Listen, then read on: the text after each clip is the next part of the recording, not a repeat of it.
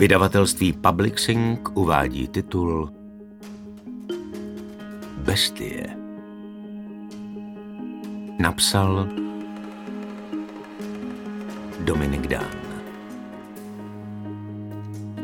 Čte Martin Stránský. Nahrávka vznikla na základě předlohy publikované knižně ve vydavatelství Slov Art v roce 2015. Všechny dosud vydané knižní tituly Dominika Dána naleznete na stránkách www.slovart.cz nebo v každém dobrém knihkupectví. Tato nahrávka vznikla v roce 2023.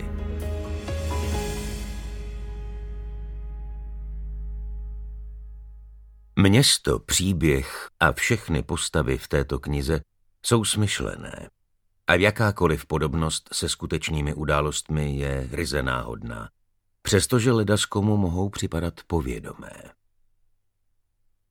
Hostis generis humani, Plinius starší. Nepřítel lidského rodu. Takto se o římském císaři Neronovi vyjádřila jeho matka Agrippina. Tuto knihu věnují svým dcerám Sandrince a Karin. Prolog Červen 1965 Bosý hošík v ušpiněné košili a s holou zadničkou proběhl po zápraží, kopancem odehnal drzého psa od plechovky pronikavě páchnoucí po olejovkách, proskoumal její vnitřek a když zjistil, že je prázdná, přesným hodem trefil psí čenich. Pes zakňučel, stáhl ocas a utekl. Kájo, pojď sem, kde zaslítáš? Někde sebou švihneš, odřeš se a máma mě zjezdí. I za tebe. Pojď sem ti říkám. Hoch sedící na betonových schůdcích před domkem sledoval úkosem mladšího bratra a přitom pozoroval dešťovku svíjející se ve smrtelné agónii. Už nějakou chvíli se jí snažil propíchnout stéblem, ale ta potvůrka sebou pořád mlela. Svíjela se a kroutila. Z rozdrásaného ústního otvoru jí tekla krev a jakási žlutavá kaše. V tom, co si křuplo, napjatá pokožka nevydržela tlak a ostrý konec stébla vnikl do jejího těla, až to hochovi škublo rukou. V zaujetí se přikrčil a naráz zapomněl na bratra i na celý svět. Pomaloučku opatrně sunul slámku centimetr za centimetrem a vůbec nepostřehl, že přitom bezděčně vyplazuje jazyk a špičkou zlověstně kmitá ze strany na stranu a občas i dovnitř a ven. Ostrý konec stébla se prodral týraným tvorečkem a na konci opět narazil na odpor. Hoch stéblem pootáčel téměř odborně a s trpělivostí hodinářského učně. A podařilo se. Vítězoslavně zvedl mazlavý špís a chvilku se jim kochal. Vůbec mu nevadilo, že mu po prstech stéká páchnoucí slis, natrávené bláto, krev a vnitřnosti popravené oběti. Byl do svého mučení natolik zabrán, že si nevšiml matky stojící na prahu dveří ani dvou závozníků, kteří opodál nakládali na korbu nákladáku prázdné pivní sudy. Ti strnuli v němém úžasu. Dobytek! Spamatoval se jeden z nich, nalžil poslední sud, zhnuseně si odplivl směrem k omšelému domku a nasedl. Auto stěžka nastartovalo, zamořilo dvůr i děti hustým naftovým kouřem a odfrčelo pro další náklad. Hoch ho zaslechl. Zaslechl a rozuměl. Rozuměl i jiným slovům, jimiž je lidé tu a tam častovali, když s matkou chodili po okrajových čtvrtích města. Nedělali nic zlého, pouze se snažili najít v kontejnerech to, co jim bída odepřela a co jiní už nepotřebovali. Nekradli, i když si to o nich mnozí mysleli, nekradli. Několikrát zamrkal a odjíždějící auto doprovodil plivancem. Chazmrokar, dodal a teprve pak postřehl matku netečně opřenou o zárubeň. Jejich zraky se setkaly. A my? Proč nás gádžové nemají rádi? Protože jsme cikáni. Cikány nemá nikdo rád cinku, enem naši, pamatuj si to, Ondrášku. Od gádžů se drž dál. Až vyrosteš sám uvidíš, co oni jsou zač. Drž se od nich radši dál, ti říkám. Hoch souhlasně pokýval hlavou, aby se mamka nebála, střelil pohledem po bratrovi, zdali je v pořádku a hrdě předvedl dešťovku. Koukni. Proč si to udělal, Ondrášku? Já jsem... Chtěl jsem, vykoktal a proviněle svěsil hlavu. V skutku nevěděl, proč to udělal. Když dešťovku našel bezmyšlenkovitě do ní kopl, ale netrefil ji. Špička sandálů ji o kousíček minula, odrazila se od země a pouze ji odřela. Z její pokožky prosákla malou trhlinkou kapka krve a lepkavé žlutavé tekutiny. Tvoreček se svíjel v bolestné agónii. Ondrej si ji zpočátku nevšímal a zamířil přes dvůr k bratříčkovi, který se vyšplhal na zítku z nepálených cihel a snadno si mohl zlomit nohu nebo ruku. V tom se Ondrej zarazil a zvážněl. Před očima se mu zatmělo, dvorek i s neposledným bratrem zmizel, kde si v hloubce podvědomí vyvstala skrvavělá poraněná dešťovka a její křečovité pohyby. V zátilku ucítil příjemné mravenčení a a pak mu kdo si šeptl, aby ji dodělal. Nějaký hlas. Nebylo mu to jasné, hlas nepatřil žádné konkrétní osobě. Nedokázal by říci, byl-li to hlas mužský či ženský, jestli byl milý nebo nepříjemný, zda prosil anebo přikazoval. Bylo to prostě jakési vnuknutí. A protože sám neuměl popsat ani pochopit, oč jde, ani se to nepokoušel matce vysvětlovat. Uposlechl a vrátil se. Zdvihl dešťovku, chvíli ji převaloval v dlani, poté s ní mrštil o zem a zvedl nohu. Ne, to není ono. Chtělo by to... Zašlápnout nestačí. Hlas mu přesně a razantně diktoval panovačným tónem, co má udělat. Ondrej nerozhodně postával a nechápal, co se od něj chce. Hlas mu našeptával, aby nešlapal, to prý je málo, aby vrazil, aby do ní něco vrazil, aby do ní něco vrazil, něco vrazil, aby do ní... Našel stéblo, ukousl konec a strčil ho do dešťovky. Měl přitom zvláštní pocit, že to takhle mělo být. Teď a navždycky. Že je to úplně normální a mělo to tak být. Od nynějška už navždycky. Když skončil, srdce mu divoce tlouklo, mělce a přerývaně dýchal. Na čele mu vyvstaly krůpěje potu a hlava se mu točila. Trvalo to jen chvilku a poté se vrátil před rodný domek na udusanou zem dvorku k bratrovi a mamce která ho určitě měla moc ráda. Procitl. Ondrášku, Ježížalu stvořil pámbu jako všecko živý na tomhle světě a dal si s ní práci stejně jako s náma. Nezaslouží si, aby se takhle rouhal a vysmíval se mu. Všichni jsme boží tvorové a každý má stejnou chuť žít, rozumíš? Už je ti deset, musíš vědět, co je dobrý a co ne. Kárala ho matka a vnořila ruku do jeho husté černé kštice. Rychle přikývl, aby zmírnil její rozhorčení. Přesto nerozuměl. Každýho živýho tvora, když se mu ubližuje i žížalu, nebo když na tebe plivají, nebo když tě táta, rozumíš? Už nikdy neubližuj živým tvorům. Nemá se to, slibuješ? Ano, maminko. Už nikdy, slibuju, už nikdy. Ale úplně jist si tím nebyl. Kapitola první.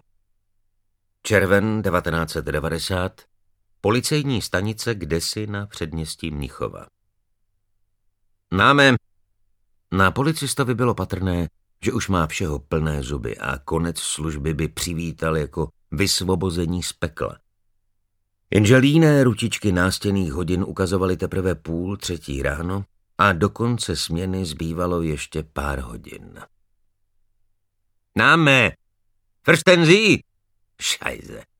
Utřel hřbetem ruky pod z čela a pohledem probodl vyhublého chlapíka sedícího na tvrdé dřevěné židli. V policejní úřadovně stálo osm kancelářských stolů. Noční směna jich zabrala jen polovinu. Kolegové psali zprávy anebo jen tak lelkovali. Ostatní pěkně vyspávali doma, případně se s děsným bedrem vyrovnávali někde v hospodě za pomoci půl litru božsky vychlazeného piva. Tentokrát se léto dostavilo nějak předčasně a vlna horkého vzduchu přinesla do západní Evropy saharské teploty a sucho. Kdo měl aspoň kousek zdravého rozumu, zalézal do chládku a těm šťastnějším trčeli z vody jen hlavy. Méně šťastným pak trčeli z policejních uniform, v nich se dusili ve vlastní šťávě. Služební větráky dělali, co mohli, ale Marná sláva, dusno a vedro neustávali ani za noci. Náme du! Co s člověkem, který neumí německy ani vlastní jméno? Johan? Vyser se na něj, nevidí, že nekapíruje ani slovo. Je to nějaký zastraný Turek nebo něco takového a ke všemu je vožrali, tak co od něj chceš? Prošacoval ho? Ne, proč? No třeba má u sebe nějaký doklady nebo... Austen, vstaň! Johan přistoupil k vystrašené schrbené postavě a uchopil nebožáka za ramena. Násilím ho postavil a poklepal mu po kapsách na riflích. Poté poklepal na stůl a naznačil mu, aby z kapes vše vysypal. Muž pochopil. Pomalu a opilecky legračně začal na stole rozkládat mince, hřeben, kapesní nůž, Johan rozlobeně popadl složený kousek papíru. Čechoslovák, žádnej Turek. Ondršej, počkej, ne, Ondrej. Čerta by se v těch českých jménech vyznal. Je z azylanského domu ve Furholzenu u Freisingu a má propustku. Kam? Projevil trochu zájmu kolega a nalil si minerálku. Okresní úřad Freising mu dal povolení k pobytu s podmínkou, že se může pohybovat jen v rámci okresu. Tak co tady k sakru dělá? A proč je přičmoudlej, když to není Turek? I, asi je to Rom, český Rom. Teďka jich sem zdrhají tisíce, utečenci. Jaký utečenci? Socialismus u nich skončil před půl rokem, tak jaký pak utečenci? Banda jedna. Makat ani omylem, tak přišli krást. A nebo sbírat ty miliony marek, co se tu povalujou po chodníkách. Tohle si myslej tyhle nýmandi o Německu. Chlapík mátožně zareagoval na známé slovo a konečně se pokusil komunikovat. Kajne Čeko, ich bin, ich bin Slovakiše, ich bin Slovaka, ich Ruhe, držu buty. Karl, proč ho vlastně předvedli? Protože se ve dvě ráno motal ožralej po předměstí a hlídce se zdál podezřelej. Na otázky neodpovídal, doklady neukázal, smrdělo z něj, tak ho zbalili. No co my s ním tady? Nevím, vememe mu otisky, vyfotíme a... Ser na to, Johan, je hic, že by jeden padnul a ty se chceš babrat s tímhle smradem. Proklepnem ho, jestli něco neukráta, kopnem ho do prdele, to bude nejrozumnější. No nevím, měli bychom... Johan nedokončil, protože se rozezněl telefon. Zvedl ho a pohodlně rozvalen na židli vybafl obligátní já byte, ale v zápětí vyskočil a překvapenému kolegovi naznačil, aby byl chvíli sticha, protože... Já, javol, jasně. Rozumím, pane komisaři. Koktal a málem zasalutoval. Chaoticky zašmátral v papírech na stole, našel pero a načmáral pár údajů. Poté zavěsil. Celou vahou se opřel o kraj stolu a se strhaným výrazem kolegům oznámil Kurva, chlapi, máme vraždu. A zmučeně sklesl zpět na židli. Seš normální, chlapi na služebně spozorněli. Jo, i když teď bych bral všema deseti Cvoghaus na tuty. Chlapi, všechno, co má ruce, nohy, fofrem na Kalingerstraße 8 přízemí. Je tam mrtvá 40-letá ženská. Počkat, tady to mám. Uh, Helena Stylike. Je to náš rajon, musíme to tam zajistit, než si to přihasí kriminálka a papaláši. Volal komisař a je nasranej. Raději padáme.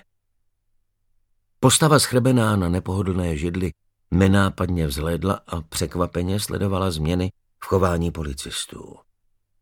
Někteří zbrunátnili, jiní se začali potit, ti, co se už potili, se potili ještě víc.